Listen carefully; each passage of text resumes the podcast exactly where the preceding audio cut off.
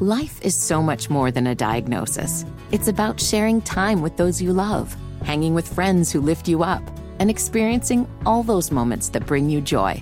All hits, no skips. Learn more about Kisqali Ribociclib 200 milligrams at kisqali.com and talk to your doctor to see if Kisqali is right for you. So long live singing to the oldies, jamming out to something new, and everything in between. The 155th edition of the Four Corners podcast starts right now. From the Basketball Podcast Network, this is the Four Corners Podcast. We win 54 to 53. North Carolina did it. North Carolina wins the championship. With 20 seconds left to play, goes back to Michael Jordan. Jumper from out on the left. Good! Fred Brown looking. Oh, way to Worthy. Worthy five. The Tar Heels are going to win the national championship. Webber front court. Carolina with foul. He takes the timeout. They're out foul. of timeout. Technical foul. Technical foul on Michigan. They're out of timeout. And the party is ready to begin on Franklin Street. Gets it back out to hit. Long outside shot. Short rebounded.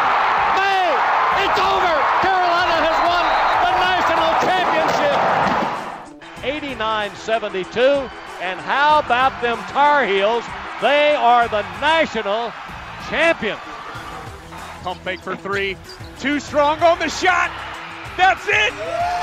The Tar Heels are the national daggum champions. Love guarded by Keels. Gets a screen. Pulls up for three. Got it. Caleb Brooks straight away. Here are your hosts, right Josh Marlowe and Anthony Pagnotta. Hello and welcome to another edition of the Four Corners podcast. We are powered by Carolina Electrical Services. Just Josh here once again with you guys today is have another interview for you guys to listen to. I, I brought this guy on last year, Jon Crispin from ESPN, a guy that I, I really love seeing him in studio. He also called a lot of games last year, primarily uh, focusing on the Big Ten. And uh, I reached back out to him and thought it'd be great to have him come on, help us get us ready for the upcoming basketball season. What better guy to bring on to talk about what Pete Nance can do for this Carolina team as he saw him a lot up close and personal over the last four years covering the Big Ten at ESPN. And so um, and, and, and wanted to pick his thoughts and see what he thinks about this team coming off last year's magical run. And if he thinks, you heard Josh Graham say he has worries about this team being able to to get back to the Final Four and ultimately win the national championship. And so I, I wanted to ask him the same type of question. So without uh, further ado, here's my conversation with ESPN college basketball analyst Jon Crispin. I am now joined by ESPN college basketball analyst Jon Crispin. Jon, good morning, man. How you doing today? I'm good. Look, I'm happy to have hoops back again. I, I feel like so much attention is given to football because football is that 12 month sport, and basketball fizzles out after the NCAA tournament. But I know, look, I'm talking to North Carolina fans right now. I- I know there are a lot of people out there that hope we can continue where we left off last year because I think we had some good things going. Yeah, no, we, we definitely did. What's funny is I went back and I looked at when I when I talked to you last year, and I talked to you on February 10th. Yep. And and when I talked to you, you left me and you, you left me uh, feeling positive about Hubert Davis and his first season. Five days later, they would lose at home to Pittsburgh, uh, Uh-huh. and at the time, we really thought the NCAA tournament was bleak. And then, as you mentioned, you know we know how it ended. They won the regular season finale at Duke, and they were they came within a rebound away from winning the national championship. I've asked everybody this same question uh, because I've gotten a different answer, and, I, and, I'm interested to hear where you are on this. What did you learn about Hubert Davis last year during his first season as Carolina's head basketball coach? Well, uh, first and foremost, I think I learned that he that he really does have conviction. I think that's it's something that we don't talk enough about, right? A coach with conviction. The coach with conviction is usually the guy that's been there for a decade or two, right? He's got job security, so he's able to have conviction. Hubert Davis walked in in his first year. He was convicted in terms of what he wanted to do, how he wanted to play, how he wanted to utilize his guys, how he wanted to get up and down the floor, be fast, maybe take more risks which I, I thought, uh, you know, he didn't get enough credit for. It's the hardest thing to do is take risks when it comes to high level major, you know, power five level college basketball. It's so hard to take risk. Well, he, he stuck with the risk of playing fast. He stuck with the risk of if we're not making shots, we're still going to continue to spread the floor and push the tempo. Like I, I thought there were so many good things in that. I thought it, it communicated confidence to his team. And once they figured it out, once they figured out how to play together, which really came down to, and I think I talked about this last year too, was Brady Manek's the key. It's not that he's the key as if he's your best player or your scorer. The position is the key when you want to play that way. You have to have a floor spacer. You have to have a four man who can handle it, who can also shoot it. When you do, RJ Davis, Caleb Love, they get to do what they want to do in space. So, so you saw it come together at the right time. A, a lot of that because of the conviction of your head coach. Yeah, no, I think you're definitely right, and it was something where, uh, you know, I, I'll be honest, I got kind of annoyed by the the constant positivity and the constant belief because you know I, I had 18 years of Roy Williams who was very yes. very you know was very uh, seldom happy in the media, uh, but but we knew he was convicted and rightfully so. The uh, the biggest theme around this team this summer is the fact that the lack of depth really hindered them in the national title game. I, I think Kansas. Yeah. I, I, thought Carolina matched up well with Kansas one through five, but Kansas was one through nine, and the Tar Heels were one through six, one through seven. So the theme was adding more depth. They add a transfer in Pete Nance, a guy you've covered uh, in, in the Big Ten, and they brought in four freshmen in, in, a, in a rather stellar re- re- recruiting class for Hubert Davis. Do you think Carolina's done enough to add the adequate depth you need to win a national championship? Uh, yes and no, right? I mean, the, the real answer is we don't know uh, because we haven't started the season yet and they, we haven't made it to the NCAA tournament yet. But it's funny where you, you got to think about what kind of depth you're trying to add. Are, are you trying to add depth in the form of bodies, or are you trying to add depth in the form of pieces and personnel and, and dynamics, right? I think the depth part is important, particularly in practice, because it allows you to go against better talent. I think that's where Carolina was really lacking last year. They didn't have a chance to go up against somebody that could push them all year, which means you're not able to develop into who you want to become if you're Hubert Davis, which is going to be a different approach than, than it was under Roy Williams. So I feel like the lack of depth hurt them probably more in practice than it actually did in the games.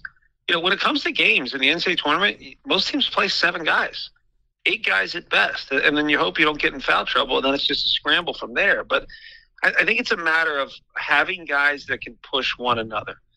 That's that's what'll what'll help allow this team to actually reach their potential sooner than later. I think that's why it took so long last year. So I'm not worried about the depth for the same reasons that I think we we would typically talk about depth, right? Just bodies, right? We can play eight, nine, ten guys. Well, reality is my my top seven are better than your ten. Uh, so I think it's about finding the right guys, finding the right dynamics with depth, and having a, a group on, in the practice that can really push that first group. I think that's key. I want to focus on Pete Nance because I've had people close to the program uh, tell me that they think he's the best, the, the best, most complete player that, that that's going to be on the Tar Heel team this year. But he's he's transferring in, replacing a guy like Brady Manek, who you just said a, a, a yeah. moment ago was really important to Carolina's turnaround last year. Also, he was our emotional leader, a fan favorite. Those of us in Tar Heel Nation fell in love with him. Tell us about what you've seen from Pete Nance while, he was at Northwestern and what our reasonable expectations should be for him this season? Well, first and foremost, Pete Nance is kind of a one through five uh, in the sense that he can handle the basketball, he can elevate, he blocks shots, he can cover the post, he can cover the perimeter, uh, he can shoot it from from outside. He can also face up with the back to the basket. He there's a lot of good things that he can do, and you have to understand the system he came from ran a lot of NBA level sets.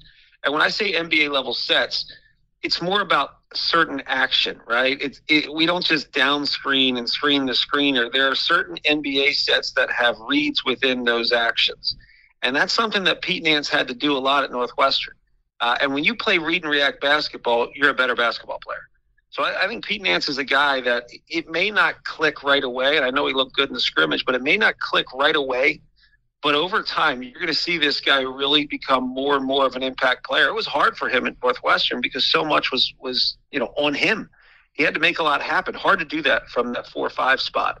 uh, particularly in the Big Ten where you just have horses every every night. You're, you're talking Zach Edey and Trevion Williams and Trayce Jackson Davis. Pete Nance had his hands full, but at the four spot in Brady Manek's role, I, I really think he's a great playmaker for this team. So long as he can keep his confidence up, uh, he's a great kid. I think fans will love him but but you got to stay high in terms of your confidence, especially when you play in North Carolina with the expectations being national championship.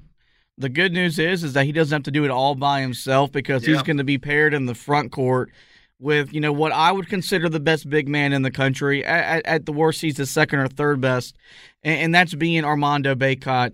I mean, you know the stats. He tied the Division One record for most double doubles in a single season. He became the first player to play in six NCAA tournament games and record a double double in each. Yet there there's still room for him to improve and, and, become a better, more complete basketball player. When you look at Armando Bacot, what areas of his game can he take his game to an even higher level than what we saw last year? Well, I think a lot of people we get so superficial with this stuff and we say, "Wow, he needs to be able to shoot it more," and it's like that's so obvious, right? Uh, yeah, he needs to be able to shoot it more. That's great, so he can make a 15 to 18 footer my point is a little different, and it's ultimately he needs to be able to play around the perimeter more. Doesn't mean he has to shoot it, but he has to help space the floor. Like this is the team that when the floor was spaced last year and he was on the outside diving in, the game was uh, that Carolina was unstoppable. And and that's something that I think if you watch enough tape, you see, all right, he's got to be able to play around the perimeter, which means he's got to make decisions from the perimeter in. He can't just go block to block. He can't go elbow to elbow and dive.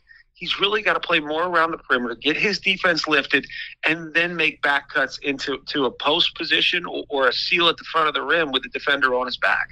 So I, I think there are areas like that where he can get better.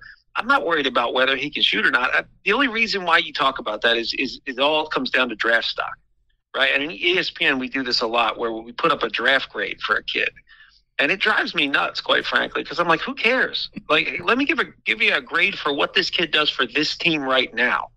And, and if Armando Bacot can just expand his game around the perimeter to make better decisions, to make reads, reacts, be a ball mover and passer and screener, if he can do that, he may not get an NBA draft grade of an A, but in college basketball, he's an A plus plus plus.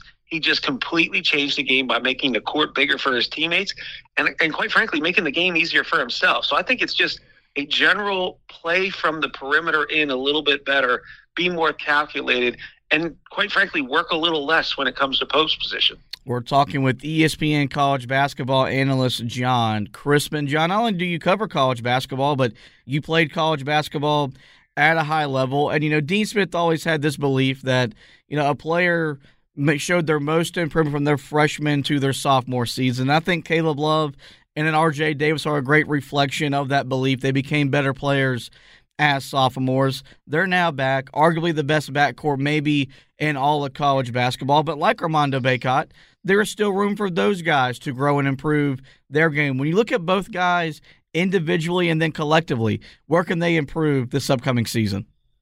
Well, so first I want to tackle that, you know, the biggest improvement is freshman and sophomore year. That is true most of the time. Mm-hmm. But what I would say you have to be concerned with, I, sh- I shouldn't say concerned with, but just be be cautious of. And it's something that I went through. I started and played every, you know, started every game my freshman year at Penn State. And I think I averaged 10 points a game in Big Ten play, which was pretty darn good, right, for a freshman in Big Ten play. Well, the second year, I was held accountable differently. I, wasn't able to make the mistakes and play as play as free flowing as I did my freshman year, and that hurt me because of the type of player that I was. My concern for Caleb Love and R.J. Davis is: Are they going to try to control the game more than they did last year? They took over games, but they didn't control the game, and there, there's two. To- that's two totally different things, right? They took over a game with their play on the floor, but they didn't over control the game by slowing things down and and trying to set plays and run certain action they just got up and down and balled. My biggest concern would be if there are times where they try to step things back and say, let me make a play, as opposed to just taking what came their way. I think as freshmen, we think less and we play more. And then as sophomores, we start to get a little more calculated. And I'm not sure it's the best thing for us. So I hope they're able to play free flowing basketball. I know that's the focus of Hubert Davis. There's not much they need to improve upon outside of just continue to polish and refine your game. Be a better rebounder, be a better defender. I think those are areas where they can be better, but also don't disengage when the other's going off. I think that's a tough thing when when you have two guys that could go for 30 on any given night. If it's not your night, stay in there, right? Doesn't mean that you kind of like just watch. You, you still have to be aggressive because the more aggressive you are, the easier it's going to be for your teammate that's hot. So there's a lot of little things that you want to see growth, uh, you know, in terms of growth from year to year. But there are things that give me concern, and the biggest is just that expectation and managing and living up to expectations. There's a different form of accountability when you become a sophomore, junior, senior one of the guys that I think gets forgotten about, not locally here, but maybe nationally, is is, is a guy like Leaky Black. He's back for his super senior season. Oh, you know, he's back with the core four to get back to the Final Four and and, and hopefully win the national championship. When, when you watch him defensively, what stands yeah. out to you, and do you think he is the best perimeter defender in college basketball? Man, it's it's hard to argue. Um, and I'm sure throughout the season I'll say like five or six different guys are the best perimeter defender just because that's what we do in television. We we see it's like the recency bias. We're like, oh my god, best defender in the game. It's like, well, that's because I'm calling this game right now. But um, it's hard to argue with that. I think mainly because of his versatility, but also because of his. Um, we we kind of refer to it as IQ, but ultimately, in defensive side of the ball, it's really more instinct. He just has an instinct for for angles uh, for how to cover the ball. You know, he doesn't get beat on long closeouts. He breaks down well. There's a lot of little things he does well, and I think a part of that is he actually wants to do it well. I, I don't think there are enough guys out there that really come in and say, "I want to be a great defender." And and most of the guys that end up becoming great defenders, and this is probably case in point for Leaky Black, they had hoped to be a better offensive player when they came into college. But the reality is that's just not the case. So you have to make yours uh, where you can get it, and, and I think, quite frankly, that's on the defensive end for Leaky Black. He's done it. He's he's taken pride in defense, and I think when guys just put the effort forth and have good instincts, you could be defensive player of the year. Like it's just as simple as that. But there are very few guys that really put that kind of effort forth. Leaky Black's done it. I've, I've, I've got two more Tar Heel specific questions I want to ask you, but there there's a general college basketball question I wanted to work in as well, and that's uh, that's NCAA tournament expansion. We saw the college football playoff. Uh, you know they're going to expand, and I think on that side of the sport, it was desperately needed. But for college basketball, I don't know if it is. I know there hasn't been a you know a definite proposal, but there's talk of going from 68 to 96. You work for ESPN. You're a big part of Champ Week, which is one of the best weeks you know to, to, really get you ready for the NCAA tournament. I would believe that uh, you know an, an, an expanded field would lessen the importance and excitement around that. Where do you sit as a college basketball fan on the idea of expanding the tournament from 68 teams, which sometimes feels like too many, all the way to as many as potentially 96? Yeah, no, I, I'm. It's funny that because I like the way things are, I, I come across as like the get off my lawn guy, right? Like, and I'm like, wait, wait, I'm, I'm not saying that I don't like how I actually like how it is, but it's almost as if we feel we have to just constantly make progress towards something. We have no idea what it is. We just need to change things so everyone's happy. I mean, if we haven't figured this model out, this that this model doesn't work, right? The model of let's just change until everyone's happy, right? Uh, we end up having transfer rules the way we have transfer rules. We have collectives paying kids to come to school there, which is completely against what we wanted NIL to be about. Like we can't help ourselves. Like I, I would love to say, let me let me help you help yourself by getting out of your own way. Things are good right now. People like it. Mid majors like the way things are. They have to win their conference if they make it to the NCAA tournament. It's a great experience if they make it. If not, there's something to play for every single year. As for the Power Five schools, win and you're in. It's really simple. If you're one of the top five or six, seven, eight, nine teams in your conference, you're an NCAA tournament team. So why do we need to expand that field? I think the way we have it is good. I, there's been a lot of conversation recently about expansion because now the business, and, and remember I said this, I said this last year and people kind of brushed it off, but it's starting to come to light this year is because of NIL and transfer rules being what they are, players' rights are now, you know, I don't want to say equal to coaches and, and other personnel, but players have rights. And now the business of basketball is being done above the table. And I think we're we're struggling with that right now. We're a little concerned. We don't know how to function where the business is done above the table, where conferences are now trying to load up, right? Gonzaga possibly to the Big 12. That's that's been a conversation. You know, you look at UCLA and USC to the Big 10. The business is done above the table. And, and I think I think that's a concern for me where we're now saying this is all about business. It's going to make more money, so we should do it.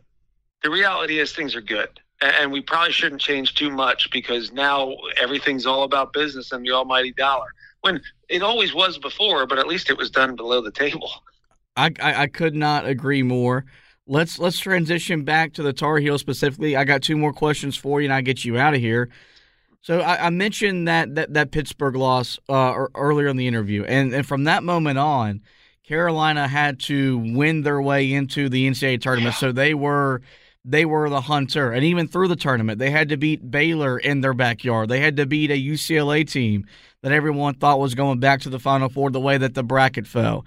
Then they had to play their arch rival in the Final Four, and then a team in the national title game that has owned them in the tournament. So they were hunting all, all, all of the end of last season.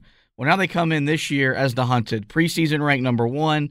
Uh, the, the, the, the media's pick to win the ACC.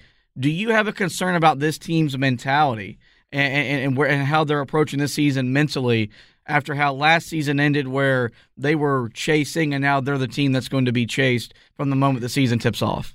Yeah, I think the way they play, um, like if you think about how they want to play, they want to play play free flowing, right? Less thought, more instinct, more feel, more read, react, play off each other, play in space, you know, create space on the floor, maybe take some chances, you know, risks defensively run and jump here and there just to keep the tempo and the pace of the game up. The way they play, they actually benefit from the way they finished the season last year, right? Now, and again, didn't win, so there's that. Uh, so that helps. So, so if you didn't win, you're you're motivated, but you like how you were playing late in the season.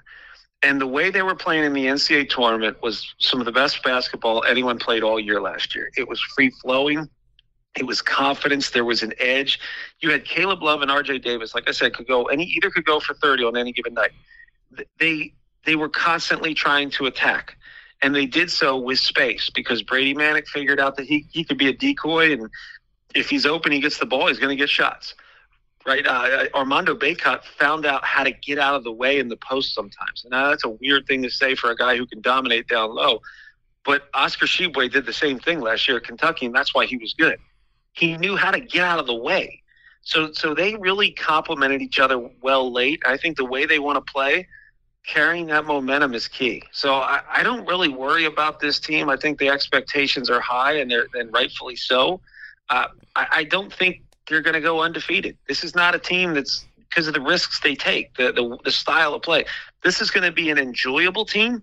But if you're a Carolina fan, just sit back and enjoy it. Be inspired by the way they play. Don't sweat a couple losses here and there because the way they lose is still going to be fun to watch. And I know that's a weird thing to say. Nobody likes to think of their team losing and having fun doing so, but the way they play is fun. So enjoy it. It also means you may lose some games because other teams may catch fire and they let you play with them. Gonzaga does the same thing. I love the mindset. There's almost this mindset of, we're going to let you play with us so you can go ahead and try and be better than us at what we do best. Like that's kind of the mentality, and I love it. I absolutely love it. So they play with a ton of confidence, play with pace. Um, doesn't mean they're going to go undefeated, but it should be a lot of fun to watch. You mentioned being fun to watch. You mentioned enjoying the season. I think for many Tar Heel fans, the only way we can enjoy it is if we get back to the Final Four and we're the team standing on that platform, getting that one shining moment. I mentioned this team comes, you know, they, they return four starters. They add in a veteran uh, transfer in Pete Nance. They they bring in their top two guys off the bench. They're back. You add in four freshmen. This team has talent. They have depth, and the expectations are where they are supposed to be in and around Chapel Hill. We started off with a question that I've asked everybody. We'll end with one. With all that considered, is this season national title or bust for Hubert Davis and the Tar Heels? Um, I think so, but it doesn't really. It's funny. It's like I, I want to say it doesn't really mean anything in the end. It it is because of the expectation, but it isn't because it's not like he's going to be fired if they don't. Mm-hmm. Right? It's it's one of those things where it's like you just don't have as much control as you think you have. You could have the best team in college basketball, Zion Williamson and R.J. Barrett and all these other guys, right? Does, there's no guarantee. There's just no guarantee. Uh, and you could have the greatest run, but just a bad night, and you don't make it. So I think it's really more about reestablishing dominance in the conference. I think that's important for Carolina. I think it's important for the Duke Carolina rivalry, especially considering you know Coach K out, Jon Scheyer in. So I think Carolina needs to reestablish itself as the leader in the ACC, hands down. The most sexy program to watch, right? The up and down, the tempo, NBA athletes, NBA bodies, all this other stuff that, that we all think of Carolina in terms of historically speaking, Carolina, at least my lifetime. So I think you've got to establish that first. After that, you have to have developed a game that can be that, that you can beat anybody in a variety of ways, right? We think of it as anti-fragile, where there's not just one style that you have to play to be able to win the game. So throughout the course of the season, through some of the ups and downs, Carolina's got to learn how to grind out some games. And they got to know when to really put the foot on the gas and, and go and, and score 95, 100, and maybe allow their opponent to score a little bit. So so develop that feel for knowing how to force pace and maybe allow a little bit. You give up 85, 90 points, but if you get 101, that's worth it. So I think there's a lot of feel that needs to take place throughout the course of this season. And if they can figure those things out, they're not just a one dimensional up tempo team. So I, I, would I would be patient with the team throughout the course of the season. The expectations are high, understandably so. Uh, but there's no guarantees in this sport, man. It's crazy. I mentioned Jon, you, you're you're a ESPN college basketball analyst. I know you also do some stuff on the radio side of things. Tell my audience where they can find all of your great coverage of college basketball this upcoming season, which is now just four days away. Yeah, well, I, I do a lot for for SiriusXM with ESPNU Radio and, and SiriusXM ACC channel, Big Ten channel. Uh, really, it's just fun to kind of talk hoops for a couple hours. But I also do a show right now in. Uh, it's ESPN Radio State College with my brother. My brother and I do a show called The Coach and the Commentator. We played together at Penn State. Uh, a lot of Carolina fans remember we played at Penn State when we beat Carolina in the NCAA tournament. So, um, just to mention that. Uh, but uh, we do this show together. He's a head coach now. He played 13 years professionally, and he's head coach at the Division three level. And, and he always complains to me about commentators. And I always says like, "You're okay. You're okay." But he goes, some of these guys just say things. I'm like, yeah, I know. We, we, it's what happens. We don't we don't really actually think anymore. We just say things. I said it's the same in society, right? Everybody just says a lot, but we don't actually think. So so he said, I want to do a show where you and I actually have a conversation and we talk about these things and we help people think. So that's what we do every Tuesday and Thursday. It's just an hour on ESPN Radio, State College. It's my brother and I just talking the way we do in the backyard. Um, so that's been fun, and I hope we're able to continue to do it. It's kind of refreshing to have real conversation amidst all this craziness, amidst all, amidst all the news I'm supposed to to make as an analyst at ESPN. But um, it is fun just to be a part of the game, man. Just to share thoughts in the game. It's a blast. Well, Jon, I, I want to thank you for taking some time out of, out of your morning, and uh, I'm ready to to watch you on my TV, listen to you on my radio. It's going to be a fun basketball season, and uh, hopefully, sometime during the season, we'll check back in and have another conversation about the heels. You got it, man. I look forward to it. All right. There you go, guys. That is Jon Crispin, ESPN college basketball analyst. And look, I know that he played on that Penn State team that knocked Carolina out of the tournament, but there's there, there's there, there's not a more first class guy that that I'd rather bring on to, to talk about college basketball, to talk about the Tar Heels than Jon Crispin. Well, with that, we're going to take a very quick break. I'll get you this week's ad from DraftKings, and then when we come back, I'll shut down this edition of the Four Corners podcast. As if the McCrispy couldn't get any better, Bacon and Ranch just entered the chat. The Bacon Ranch McCrispy, available at participating McDonald's for a limited time. Ba-da-ba-ba-ba. NBA fans, the wait is over. Basketball is back so tip off this season with DraftKings Sportsbook, an official sports betting partner of the NBA. New customers can make any $5 NBA moneyline bet and get $200 in free bets if your team wins. Check this out. In addition to the usual bets, everyone can boost their winnings up to 100% with DraftKings stepped up same game parlays. Go to DraftKings Sportsbook app now opt in and place a stepped up same game parlay today. With payouts bigger than ever, DraftKings Sportsbook is where I go to bet on the NBA, whether it's the local Charlotte Hornets or my beloved New York Knicks. Download the DraftKings Sportsbook app now and use the promo code TBPN. Make any $5 bet this week and get $200 in free bets if your team wins. Only at DraftKings Sportsbook with promo code TBPN. Minimum age and eligibility restrictions do apply. See show notes for details. Really hope you guys are taking great advantage of all these great offers I've been giving you on the four corners side of things. Same for Anthony over there on HeelToughBlog.com. Head over to DraftKings, use those promo codes, and get you some some extra money before the holiday season. This is going to wrap up this edition of the show, but we do encourage you guys to visit our website, HeelToughBlog.com, where it's it's it's it's it's our busy time of the year. We got Tar Heel football. They're chasing an ACC coastal title and a berth in the ACC championship game. They're at Virginia this week. We'll have you covered with the preview, and then on the flip side, a recap, a trench report, a stock report, and even Ashton's analysis. As Carolina has four games to go, hopefully five, as we hope to see them in Charlotte in the ACC title game. For the basketball side of things, we are now just a few days away from the basketball season. Ashton is getting you ready with the core four previews the the the, the four the core four members of the Iron Five that are back to help win a national championship. I'll be getting you ready for UNC Wilmington with previews and recaps and the like. So find all that great football and basketball coverage at HeelToughBlog.com. As for the podcast, you know where to find us. We're on every major podcasting platform. Just simply search the Four Corners Podcast, and we will pop up where you can rate and review the podcast. Most importantly, we do encourage you guys to hit that subscribe button. It's been a busy week on the pod with the front court, a back court preview. Josh Graham stopped by, just had Jon Crispin. We're hoping to talk with Marcus Ginyard. Hit that subscribe button. That way you don't miss any editions of the show during the basketball season. With that, this is going to wrap up this edition of the podcast. Once again, thanks to Jon Crispin for joining me. Want to thank you guys for listening. And as always, go Tar Heels.